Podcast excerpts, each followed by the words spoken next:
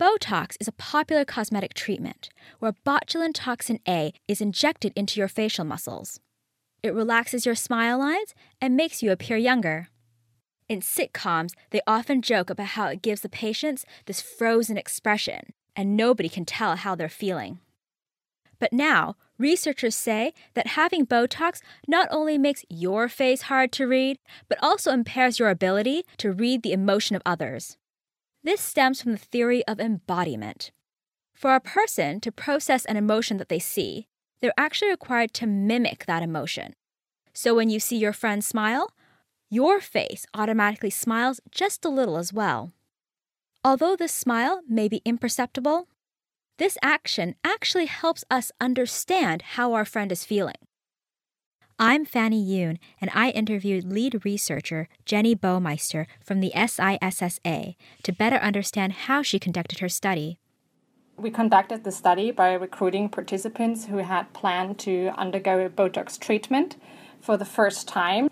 And uh, we tested them before the Botox treatment and two weeks after the treatment. The two weeks are important for Botox because that's the time that Botox needs in order to show its full paralyzing effect. In addition, we also tested in parallel a control group who never underwent any Botox treatment.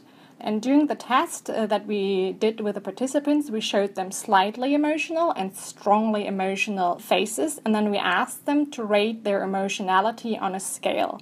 And then in an additional task where we asked participants to decide as fast as possible as they could whether a shown face was uh, sad or happy. And again, the faces were slightly sad and slightly um, happy, and very sad and very happy.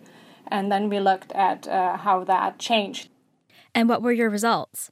Um, yeah, the results were actually uh, pretty impressive and clear as um, the patients showed across all three tasks that there was a certain degree of emotional blunting towards the slightly emotional stimuli, but not towards the very emotional stimuli. And also, they became slower in deciding whether a slightly happy or a slightly sad face was happy or sad after the Botox treatment, but their reaction times towards the very emotional stimuli remained stable. And uh, for the for the control group, we, we didn't see anything. And uh, one possible explanation for these results could be that we use this uh, facial feedback that we get from our mimetic muscles in order to make good decisions about emotional stimuli. And uh, when the emotion is very strong, we may not actually need this feedback since we have our brain and other cognitive resources that are enough for us to understand, for example, whether a crying kid is sad or not. We don't really need this feedback. But if somebody is just like slightly sadly looking, it might be important for us to consider all the resources that our body and brain gives us. Going forward, what do you think are the implications of your research?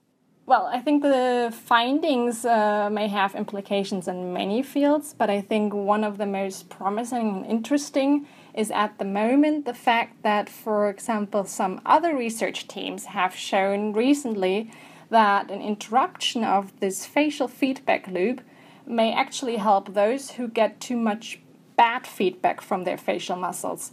For example, uh, like in depression. So there might be a way of using Botox um, for treating depression in the future.